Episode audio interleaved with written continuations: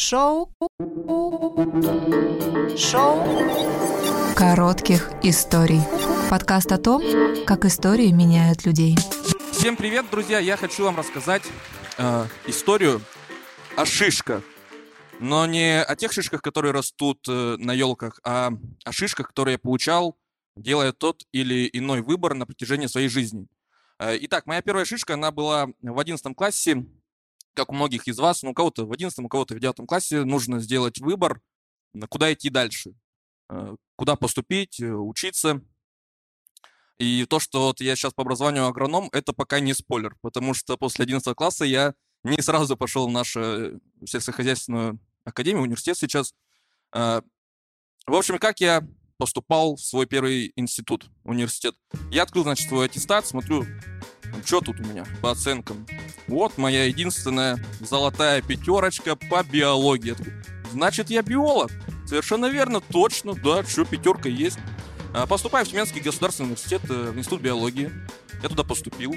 Думал, о, как классно, что я сейчас буду биологом. Но с первых дней понял, что э, мой этот выбор, он был неосознанным. Потому что я и представить себе не мог, что студент-биолог — это человек, который все четыре года на протяжении обучения должен буквально жить с учебником в руках. Спать, есть с ним, не знаю, встречаться с друзьями, но с учебниками. А я вообще не люблю учиться. Вот я, вот я не тот человек, который должен там что-то зубрить, что-то потом рассказывать преподавателям. И тут же я стал, э, набиваю себе сразу вторую шишку. В университете на первом курсе я подружился как раз-таки с КВНом сразу же. То есть вот творчество мне залетело. Вот это прикольно. Учить что-то там про какие-то клетки или что там было, не знаю. Это неинтересно, вот э, в актовом зале пропадать, вот это было клево. С КВНом сразу все э, получилось хорошо, благодаря чему меня, собственно, да, благополучно в конце первого курса и отчислили с института биологии. А потом был год армии. Э, после армии, когда я пришел домой, э, снова выбор, очередная шишка, да, нужно было решать, что же делать дальше. Все равно, ну, какое-то образование нужно, все равно нужно что-то закончить. Исходя из предыдущего опыта, я понял, что учиться это не мое, а играть в КВН это мое. Поэтому нужно э, выбрать так, чтобы можно было и образование получить, и в КВН наиграться. И вот и мне подвернулся наш университет, мой любимый университет, э, аграрный, куда я поступил на агронома, э, чтобы играть в КВН, а не стать агрономом. Я с первого дня знал, что я никогда, никогда я не буду работать агрономом, потому что это точно не мое. А Дальше 6 лет КВНа. Мы ездили по разным городам с командой. Вот мои ребята там добивались каких-то целей, где-то не добивались. Я думал, это будет всегда. Все, КВН со мной на всю жизнь. Сейчас мы там поиграем, потом там, потом Маслякову руку жать будем, потом куда-нибудь нас заберут. Короче, все будет круто, круто, классно. Но нет, все, конец, наступил конец учебы, мы выпустились, и закончился на этом КВН. У ребят своя история началась, у кого-то там семья, у кого-то работа. Ну, в общем, своя история у каждого. Поэтому КВН, как мне казалось когда-то, что это вообще никогда не закончится, он ушел из моей жизни. Я закончил, диплом я получил и по КВНу, и по агрономии. Ну и что дальше делать? Э, то есть дальше я работал, у меня работа была такая веселая, потому что я за плечами опыт КВН, я там работал в барах, клубах, где-то ведущим, где-то что-то людям рассказывал, веселил, все очень круто, классно. Это очень прикольно. Но наступает 2020 год, пандемия, все закрывается. Я уже полтора месяца сижу дома, деньги все кончились, я такой, да блин, когда же это закончится? Как, я, как мне зарабатывать деньги? И вот беру телефон, звоню, значит, э, сельское хозяйство, где, где проходил практику, пока учился. Меня там знают, звали туда вообще, а я неприличные жесты показывал после четвертого курса, говорил, что «А, нет, не приду». А в 2020 году звоню, алло, ну чё, специалист нужен? Они такие, да, Саня, нужен, давай, приезжай. Все, еду.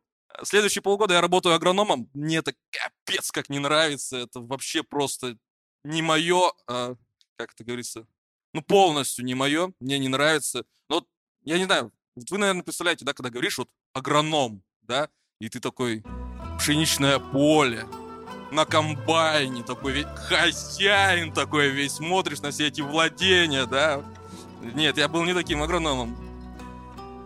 Нифига. Я с утра приходил, меня начальник встречал, говорит, Саня, бери газонокосилку, У меня на даче там трава заросла. Будешь косить мне на моей даче. И вот я вот этим вот занимался.